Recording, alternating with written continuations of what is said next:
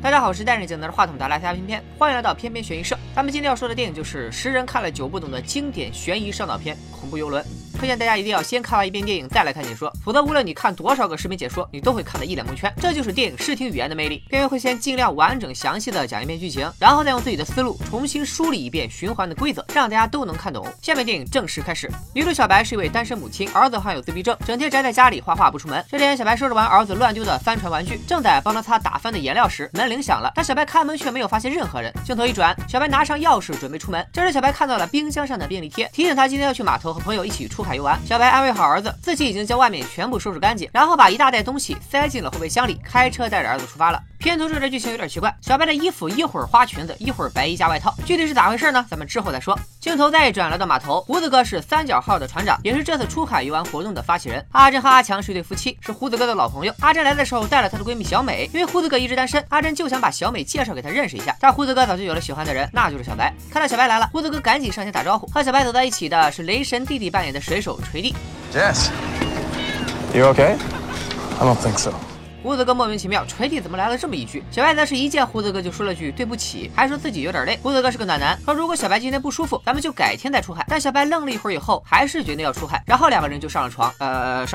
顺利出海后，小白因为太累，在船舱里睡着了。然后他梦到自己被冲到了海岸上，突然惊醒后，小白从小美那里得知自己已经睡了几个小时，而且刚刚做的噩梦到现在也全忘了。船舱外，锤弟告诉胡子哥，刚才见面的时候，他问小白怎么没有带儿子来，小白足足愣了有20秒钟，然后说儿子在学校，但今天明明是周六上毛了学呢。胡子哥打圆场说，可能小白儿子采用的是中式教育，双休日也有辅导班。这时小白从船舱出来，胡子哥还邀请他一起加食。小白抬头发现一直有海鸟盘旋在帆船上方，胡子哥解释说海鸟饿了，可能是把他们的船当成了渔船。为了防止大家记不清角色，现在我们来复盘一下电影中登场的人物：女主小白，单身母亲；胡子哥，喜欢小白的暖男，出海活动的发起人；锤弟，和胡子哥生活在一起的年轻水手；阿珍和阿强两口子，胡子哥的老朋友；小美，阿珍带过来的闺蜜。现在大家愉快的航行时，突然海上没有了一丝风，更可怕的是远方还飘来了漫天乌云。胡子哥连忙呼叫海岸警卫队，说遇到了暴风雨，但警卫队表示天气一切正常。随后电台中就传来了一段女生求救，说是有人杀了人。胡子哥立马询问他的位置，但信号却诡异的中断了。不久之后，海面开始涌起巨浪，小帆船挣扎了2下也被彻底拍翻，小美被海水冲走，杳无音信。然后海面又突然变得风平浪静，万里无云。就在众人窝在船底板上等待救援时，一艘名为艾俄洛斯号的巨轮缓缓从他们身后驶来。阳光下的甲板上站着一个人，他因为逆光看不清他的模样。这个神秘人无视了大家的求助，随后一闪而过。众人上船后，锤弟大声呼喊，但根本没人回答。小白一脸茫然地看着大船，似乎是还没从刚才的风浪中回过劲儿来。胡子哥提议大家先找到船长发无线电求助，再让海岸警卫队寻找小美。但偌大的船舱内空无一人。小白走了一会儿后，对胡子哥说自己好像来过这个地方。胡子哥安慰小白，你可能是海贼王看多了，其实大部分轮船都长一个样。就在众人继续找路时，后面传来了钥匙掉落和有人跑步的声音。锤弟捡了钥匙，但没发现人影，而小白却发现这把钥匙竟然是他自己的，上面还有他儿子的照片。阿珍认为小美还活着，这一定是他的恶作剧。接着众人来到船上的宴会厅，这里有准备好的食物，但同样空无一人。锤弟问胡子哥现在的时间，胡子哥表示11点半，但船上的时间是8点17。而且奇怪的是，小白的手表竟然也是8点17。这时小白默默扭头，看到了一个人影闪过，锤弟不由分说立马追了过去。胡子哥、阿珍和阿强留在原地，自己出去找船长。小白跟上胡子哥，表示他感觉锤弟有危险，而且坚信自己真的来过这个地方。这时两人听到一个房间内传来水流声，推开237号房间的门后，他们发现镜子上用鲜血写了一句话：去剧院。这时候胡子哥还不想承认事情的严重性，他认为这只是船上的水手的恶作剧。就这样，小白和胡子哥不欢而散。另一边锤弟到处找不到人，最后找到了通往甲板的路。而阿珍和阿强也没听胡子哥的话，开始去剧院和大家会合。但是去剧院的信息只有小白和胡子哥知道，他俩是怎么知道的呢？这里咱们先按下不表。在去剧院的路上，阿珍和阿强发现地板上有血迹，一直通到了剧院就消失了。与此同时，小白回到了宴会厅。恐怖的是，刚才还好好的食物现在都已全部腐烂。接着小白见到了浑身是血的锤弟，锤弟二话不说上来就掐住了小白。小白蒙圈了，一见面就要掐死自己呢。挣扎中，小白用手摸到了锤弟脑袋后面有个洞，一手指按下去，锤弟足。突然一声枪响传来，小白立马赶到了剧院，发现胡子哥已经中枪身亡。而阿珍也是二话不说，上来就指责是小白开枪杀的胡子哥。小白连说自己冤枉，他刚才一直和锤弟在一起。但阿强这时候反问小白，为啥让他和阿珍来剧院集合？小白更加一头雾水了，自己并没有说过这话呀。突然，阿珍被楼上的一个蒙面人一枪放倒，小白来不及救二人，眼睁睁看着他们被杀。随后，小白跑到厨房拿了把刀自卫，而蒙面人看样子明明知道小白躲在里面，但却没有进来。之后，小白逃到了甲板，被埋伏的蒙面人一枪托打倒在地。不知道为啥，蒙面人没有立刻打死小白，小白求蒙面人放过他，说自己虽然上没有70岁老母，但下还有个儿子。一提儿子，蒙面人有些动摇，小白也是抓住机会，一把握住了蒙面人的枪筒，躲过一击，逃到了下一层甲板。蒙面人的子弹打光了，气急败坏之下，扔枪将小白砸下了护栏。小白也是血后，继续逃命中，他捡到了武器斧子一把，然后和蒙面人来了一场1v1的 solo。不知道是不是因为主角光环，最后蒙面人被打倒在地。小白问他到底是谁，这时蒙面人说了一段奇怪的话。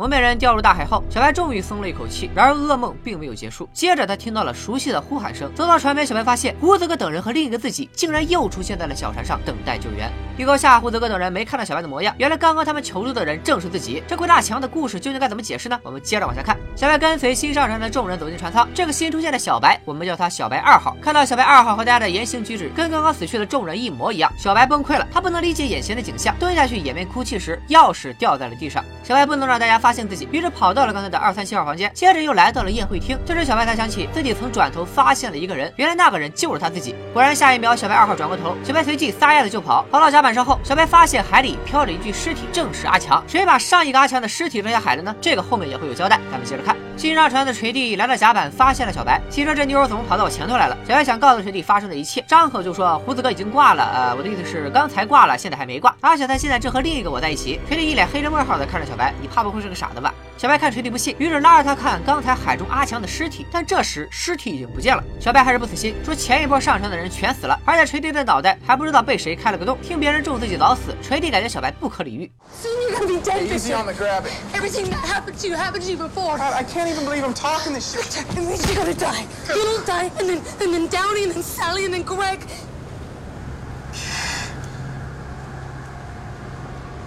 小白不敢相信，原来给锤弟开脑洞的就是他自己。慌忙之下，小白跑到了一个仓库，看到地上有很多纸条，上面还有一串神秘的代码。上面写着，如果他们上船就杀光他们。小白按照内容也写了一张，发现笔记一毛一样，100%就是他写的。随后小白又看到了之前蒙面人穿的衣服和来福枪，脑海中也开始一直回想蒙面人临死前说的话。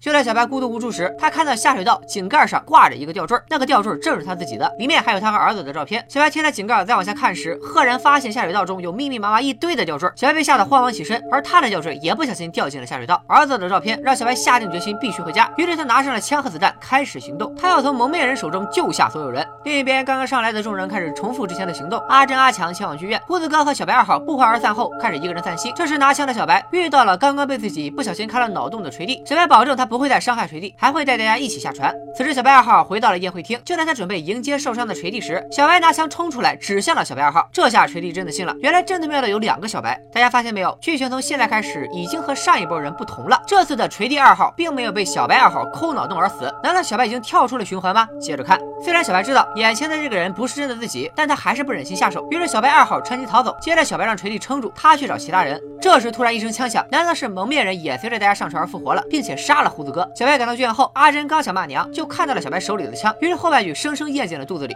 小白没时间解释，他推开阿珍，躲过了蒙面人的一枪，然后开枪打伤了蒙面人的头部。阿珍和阿强懵了，因为胡子哥临死前明明说是小白杀的他，现在小白又救了他们，到底是闹哪样啊？但也管不了那么多了，枪在手，阿珍阿强只能跟着小白走。小白自信他可以改变一切，还能顺利把大家都带下船。随后他把枪给了阿强，让他不要相信任何人，谁来就开枪打谁。现在他要去找锤弟集合，然后大家一起下船。但是小白来到宴会厅后发现，锤弟已经被人拖走扔下了海，这又是谁干的呢？另一边，阿珍和阿强果然遇到了蒙面人，而这个蒙面人不是别人，竟然也是小白。不过和刚才的小白不同，他一身黑衣，举止更加雷厉风行，我们暂且称他为小白3号。不但你们迷糊了，阿强现在也迷糊了。但小白3号告诉他，锤弟已经失足掉下了海，想活命就跟他走。随后，阿珍和阿强听到主角小白在喊他们的名字，但小白3号让他们不用理会，然后还带着2人来到了237号房间。关上房门后，小白3号掏出匕首，一刀割喉了阿强，捅倒了阿珍。小白急着去救2人。这是阿珍趁小白3号捅阿强时跑出了房间，小白想带阿珍解释，刚才杀人的那个不是他，但阿珍是真的谁也不信了。逃命途中，他发现了电台，拼命向外界求救。电影到这里才解释了帆船遇到暴风雨时，锤子哥在电台听到的呼救声就是阿珍发出的。小白一路追逐，跟着阿珍上了楼梯，来到了甲板。注意，前方高能预警。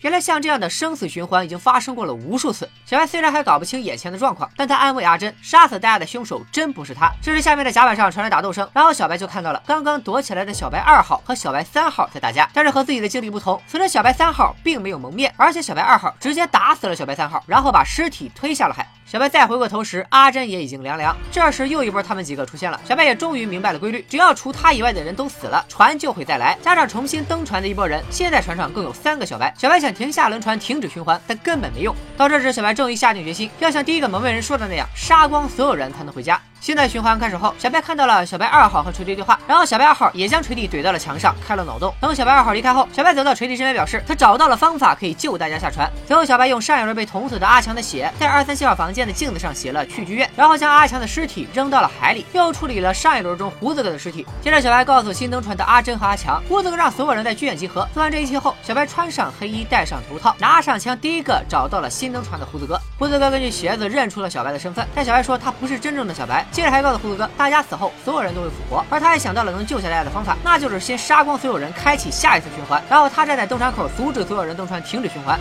最后，小白忍痛开枪打死了胡子哥。这时，新上船的小白也赶到了 剧院，已经戴上头套的小白展开屠杀。其实这是新上船的小白，行为模式已经和影片中第一次上船的小白一毛一样。那不如我们就先叫他小白1号。因此现在船上的3个小白分别是已经伪装成蒙面人的主视角小白，刚刚不小心杀了锤弟的小白2号和刚刚上船的小白1号。现在听不懂没关系，剧情讲完了我会给大家复盘的。主视角小白开枪打死了新登船的阿珍和阿强，又开始追杀小白1号。接着小白1号拿刀，主视角小白埋伏小白1号，小白1号倒地后躲过一枪，主视角小白打光子弹，俩人1v1 solo， 最后主视角小白被逼落入水中。 这段剧情熟不熟悉？不就是小白第一次登船后和蒙面人发生的一切吗？只不过如今小白从推自己下海变成了被自己推下海。小白落水后并没有死，而是被浪冲到了岸边。他回到家后，看到了儿子正在屋里画画。突然，一个熟悉的声音传来，小白发现家中居然还有另一个自己。这个小白十分暴躁，大声呵斥儿子乱丢翻船玩具。儿子因为看到了窗外的小白，吓得不小心将颜料打翻在地。这时，家中的小白一巴掌就呼了上去。此情此景让小白忍不了了，他按响家中的门铃，引了另一个小白出门，然后去工具屋里拿了一把锤子。 等小白回到自己屋后，上去就锤死了他，这就叫我疯起来连自己都杀。万万没想到，小白杀小白的过程都被儿子看在了眼里，他安慰儿子说这一切都是噩梦，不是真的。随后就将那个小白的尸体装进了袋子里，还带上了死去小白的项链，然后把袋子塞进了汽车的后备箱里，刚好补上了电影开头部分缺失的剧情。开车的路上，小白向儿子保证，他今后不会再打骂他。之前那个女人不是真的妈妈。忙着和儿子说话的小白没有看路，不小心撞死了一只海鸟。小白不以为意的去扔海鸟尸体时，赫然发现竟然满地都是海鸟的尸体，看来自己依然还 处在这个循环里，小白带着儿子想逃离这个地方，车上的儿子却开始哭闹。小白以为儿子是害怕打红玻璃上的鲜血，一边安慰一边擦玻璃时，一个不小心压了线，迎头撞上了对面驶来的大货车。道路千万条，安全第一条，行车不规范，小白2行泪。儿子因为车祸当场死亡，后备箱中的尸体被甩了出来，小白愣在了原地。这是一位出租车司机问他要不要载他一程。小白想起自己和胡子哥还有约在先，于是让司机带他去码头。很多人会问，儿子都死了还去赴什么约呢？其实原因很简单，只有进入这个循环，小白才有机会救下他的儿子。 车上小白沉沉睡了一觉，到码头后，出租车司机大概是害怕小白自杀，告诉他计价器他先不关。You will come back, won't you? Yes, I promise. 来到码头后，小白偶遇锤弟，锤弟问他为什么不带儿子来。小白愣了一会儿后说儿子在学校。然后小白见到了胡子哥，和电影刚开始的剧情一样，小白说了抱歉，还说自己很累，但还是要坚持出海。于是狂风游轮的故事又一次开始了。咱们先不着急梳理片子里的细节、伏笔、隐喻和彩蛋，因为我估计很多小伙伴听到这里连剧情都没搞懂。没关系，接下来编剧会用自己的方式重新梳理一遍这个故事。为了照顾反应慢的同学，我尽量慢点说，说的详细一点。狂风游轮之所以烧脑，是因为它不像《土拨鼠之誓》源代码那种单个循环，而是 是一大一小2个循环的嵌套模式，因为有2个循环，你也可以理解成有2种类型的小白。大循环这条线包含了岸上的剧情，也就是电影主视角的小白所经历的一切；而小循环这条线则没有岸上的剧情，只发生在游轮上，到小白被杀坠海为止。其实到这里，这条线就画成句号了。之所以我们也可以勉强算作小循环，是因为你也可以理解为这个小白死后又在小船上复活，从而再次加入循环。这两个循环又有互相重叠的部分，而且重叠部分又是错位的，所以看着就很费脑子。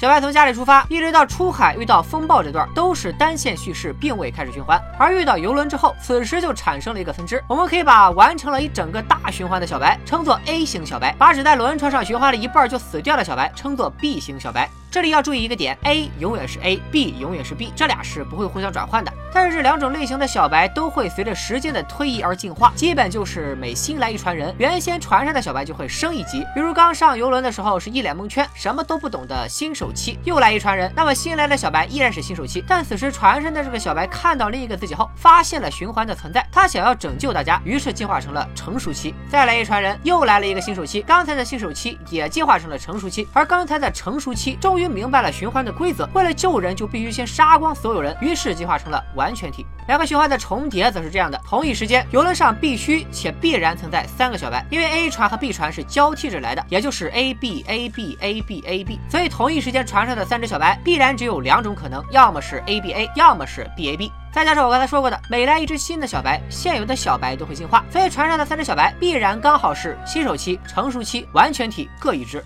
触发循环开关的条件有两个：一、同伴全部被杀死亡；二、一只完全体小白落水，船上只剩下两只小白。同时满足这两个条件，就会再来一船人。另外，电影一开始循环就已经发生了很多次了，那一堆纸条、一堆项链、一堆阿珍和一堆鸟尸就是证明。所以不要纠结循环是怎么开始的，这本来就是个先有鸡还是先有蛋的悖论。现在请大家忘掉刚才的什么小白一号、小白二号的起名规则，咱们按照新规则重新梳理一遍剧情。电影最先来到游轮的小白，也就是 A 型新手期，他遇到了 A 型完全体，也就是蒙面杀手在杀他的同伴。其实此时船上还有一个 B 型成熟期，也就是掉钥匙差点被大家看到的小白。所以现在船上小白的组合是 A B A。A 型新手期的同伴全部被杀，他和 A 型完全体单挑，并将之打落入海。此时就达成了开启循环的条件，同伴全死，一只小白落水，还剩下两只，该补充小白了。于是新的一船人来了，刚才那船是 A 型，那么新来的这个船上的小白则必然是 B 型，因为就是一 A 一 B 这么交替着来。大家可以发现，之前的大船是从镜头的右边开过来的，而第二次大船是从镜头的左边开过来的，完全的镜像镜头。但是爱俄罗斯的船名却不是镜像，说明不是穿帮或者 bug。导演就是为了暗示大家存在着 A 和 B 两种情况。新来的小白刚上船，也就是 B 型新手期，刚才在船上的 A 型新手期明白了有循环这档子事，自动进化为了 A 型成熟期。此时狗在船上的另一个小白，之前的 B 型成熟期穿上了黑衣，戴上了头套，进化为了 B 型完全体。现在船上的小白组合就不是 ABA 了，而是 BAB， 所以接下来发生的事情就跟刚才不一样了。最直观的一点是 A 型完全体直接开枪打死了阿珍和阿强，但是 B 型完全体则被 A 型成熟期阻止，头部受了伤，后来是摘下头套用刀子杀死的阿珍和阿强。还有一个很重要的不同，之前说了 A 型新手期是把 A 型完全体打落入海的，但是 B 型新手期是直接打死了 B 型完全体，然后把尸体扔下海的。造成这个不同的原因很简单，因为 B 型新手期之前在宴会厅见过了 A 型成熟期，比 A 型新手期更早的知道了有另一个自己存在，而如今他面前的 B 型完全体也没有蒙面，所以他激动之下才会对另一个自己痛下杀手。这个点第一次看的小伙伴可能没有注意到，但正是这个点造成了 A 型大循环和 B 型小循环的区别。咱们接着说， B 型完全体死后 B 型小循环其实就结束了，船上依然只剩下两个小白，同伴全死，达成了开启循环的条件。于是又来了一船新人，这一船是 A 型还是 B 型呢？刷弹幕告诉我。没错，是 A 型了。所以这次从小船的视角来看，大船又变成了从右边开过来的，又一个 A 型新手期上船了。之前的 B 型新手期进化成了 B 型成熟期，而 A 型成熟期明白了必须痛下杀手才能回家，穿上黑衣戴上头套，进化成了 A 型完全体。此时船上的小白组合又变成了 ABA， 所以几乎和第一次的时候一毛一样，只不过咱们跟随的主观视角小白已经从之前推自己落水的新手期变成了被自己推落水的完全体了。然后就像我之前说的， A 型完全体落水后没有死，被海浪冲到了岸上醒过来，来到家中又杀死打骂孩子的过去的自己，进化成了 A 型究极体。过去的自己不参与循环，一直被杀，我就不起名了啊。之后 A 型究极体和儿子遇到车祸，然后被出租车送到了码头出海。在小船上 A 型究极体睡了一觉，失去了关于游轮上杀戮和遭遇车祸的记忆，退化成了 A 型新手期，继续跟随同伴上了游轮。但是潜意识里还是觉得这里似曾相识。到这里就完成了 A 型小白的大循环。电影其实也表达了一种宿命论 ：A 型完全体在船上的结局一定是被从前的自己，也就是 A 型新手期给打捞入海；B 型完全体在船上的结局一定是被从前的自己，也就是 B 型新手期给杀死以后再抛尸入海。发现没有，如果你没有杀死未来的自己，那么未来的你会活下来继续循环；但是如果你杀死了未来的自己，那么未来的你也会被过去的自己杀死。刚才一直是从小白的视角进行解读，其实小白的同伴也和小白对应，都存在 A 型和 B 型两种，只不过因为必须同伴全死才会有新的船来，所以同伴不可能在船上看到另一个活着的自己，也就不存在什么新手期、成熟期和完全体了。A 型同伴和 B 型同伴的下落，导演其实交代的非常完整，比如每次循环时，同伴的尸体如何消失，镜子上的自己如何变换，都是导演故意打的一个时间差，中间的过程都由某一个小白偷偷处理了。终于把剧情说完了，这个剧情梳理是编编自己反复观看电影后得出来的思路，如有雷同实属巧合，如有不同也欢迎大家留言讨论。我曾看到有影评说是有 ABC 一大两小三个循环，所以同时会有6个小白存在，反正我是觉得没必要搞那么复杂。优秀的悬疑烧脑片一定是看起来很乱，梳理完结构以后其实非常的简单清晰。如果只看到这里，恐怖游轮已经是一个构思精巧、剧本扎实的悬疑惊悚片，而之所以它能名列影史经典，当然远不止剧情表面这么简单。接下来咱们对影片中的隐喻和细节进行解析。首先是比较浅的一点，大部分人都能看出来，恐怖游轮讲的是类似西西弗斯推石头无穷无尽循环接受惩罚的悲剧故事，这在电影中也早就有了细节作为提示。众人遭遇暴风雨后遇到大船名为爱俄洛斯，电影中借阿珍哈强之口也解释了，爱俄洛斯就是希腊风神，他的儿子就是西西弗斯，西西弗斯死后向死神请求给他3天时间返回阳世埋葬自己的尸体，没想到他一去不返，违背了诺言，于是他就被众神惩罚，往山上推石头，每次石头还没到山顶就会滚下来，于是西西弗斯穷尽一生都在重复做着这样的无用功。电影中的小白就像西西弗斯一样，他想要回家找儿子，就得在游轮上经过堪比地狱的杀戮之旅，循环到岸上杀死另一个自己以后，儿子还是会车祸死亡。小白放不下执念，一次次展开救赎，但最后都是徒劳一场。再来说第二点，就像《盗梦空间》有3层梦境和4层梦境的争论，有陀螺倒没倒下去的争论，恐怖游轮也有2个流派争论不休。一派认为小白遇到了多重平行时空重叠，这是部软科幻片；一派认为是小白在车祸时就已经死亡，出海的故事都是他的灵魂进行了一场幻境之旅，这是部奇幻片。平行时空重叠理论的人认为，艾俄罗斯号游轮就是多重平行时空的重叠区，小白等人遇难上船后时空交错，与其他平行宇宙的人来了次游轮大逃杀，最后是主视角的小白逃出游轮，但是又穿越到了其他平行宇宙，类似我之前解说过的彗星来的那一夜。有个证据是片名川岛三角，其实不单是那艘小船的名字，还意指百慕大三角洲。百慕大三角是指由百慕大群岛、美国的迈阿密和波多黎各的圣胡安3点连线形成的一个西大西洋三角地带。片中小白第一次登上游轮时，船身的救生圈上就有迈阿密的字样，而百慕大三角几乎已经是神秘消失、穿越时空等事件的代名词。然而这一理论有个致命 bug， 那就是小白杀人抛尸时遇到了海鸟，而他在丢弃海鸟尸体时发现沙滩上的同样位置已经有了大片鸟尸，显然都是被小白撞死的。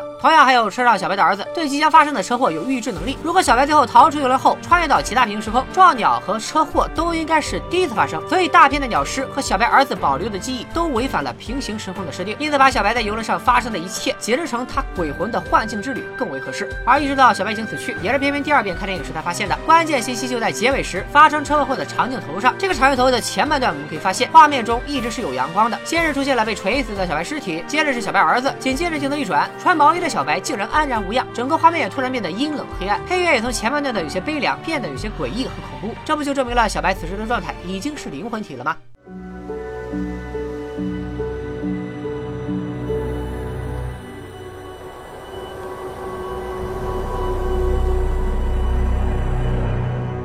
最后按照惯例咱们直接上实锤。 YouTube 上有导演克里斯托夫·史密斯的采访视频，他说最开始拍这个电影就是想拍一个如果有一天你照常去工作却发现你其实早就死了的故事，因此我们就不妨大胆推测，恐怖游轮真实发生的故事应该是这样的，小白是一个被丈夫抛弃、脾气暴躁的单身母亲，和患有自闭症的儿子生活2年后，他的耐心早已消失殆尽，日常生活中对儿子的打骂也变得习以为常。有一天在餐厅工作的小白认识了奶奶胡子哥，胡子哥邀请他周六一起出海游玩，小白和儿子赴约的途中不慎发生车祸，小白的灵魂出窍，身后站着的出租车司机，他说可以载小白一程，其实就是冥界的引渡者，也就是死神。小白下车时两人的对话也和西西弗斯违背和死神承诺的典故一样。He cheated death, or no, he made a promise to death that he didn't keep.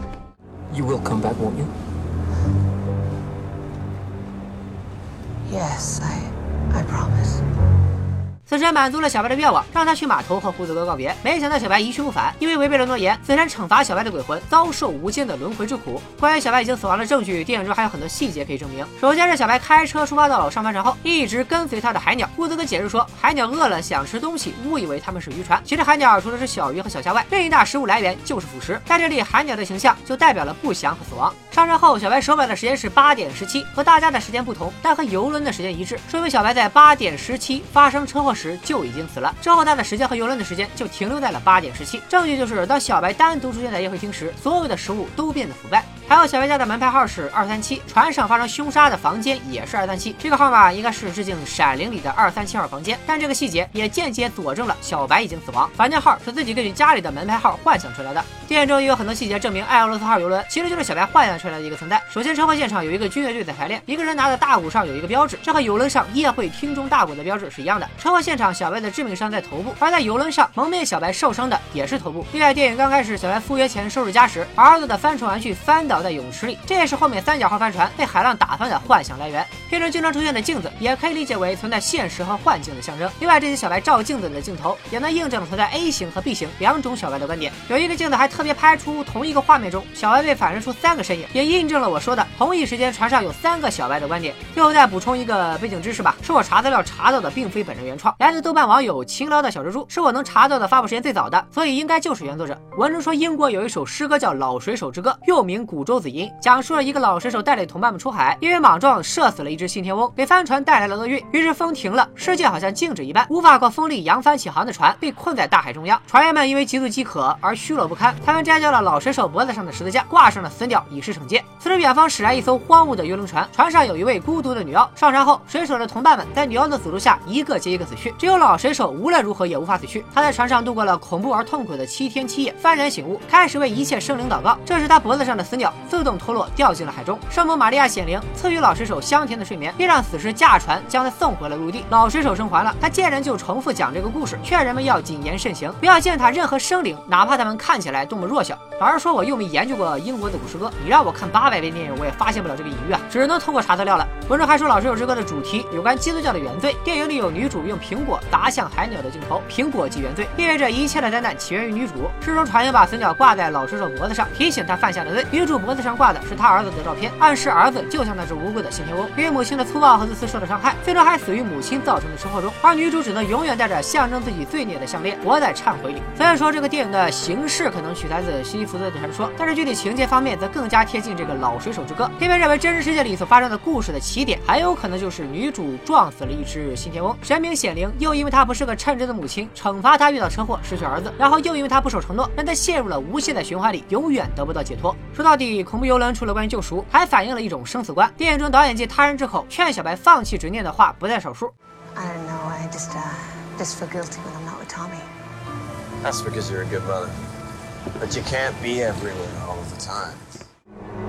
No point trying to save the boy.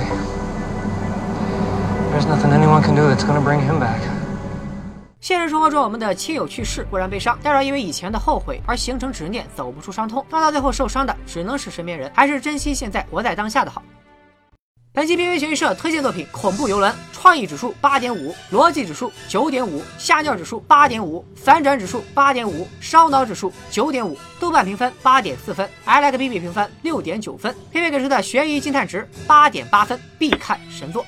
恐怖游轮应该是BB从业生涯最难说的一部片子，所以毫不意外的又打破了时长记录。这部电影如果单单只从叙事结构上来说，可能比诺兰的《盗梦空间》《记忆碎片》《致命魔术》还要复杂。这也是为什么我做了4-5年的电影解说，一直不敢碰这部电影的原因，就是怕讲不好。聊完了这部悬疑经典，下周咱们再来聊一部今年的悬疑新片。我们还没看原片的可以去补补课。我们下周5见，拜了个拜。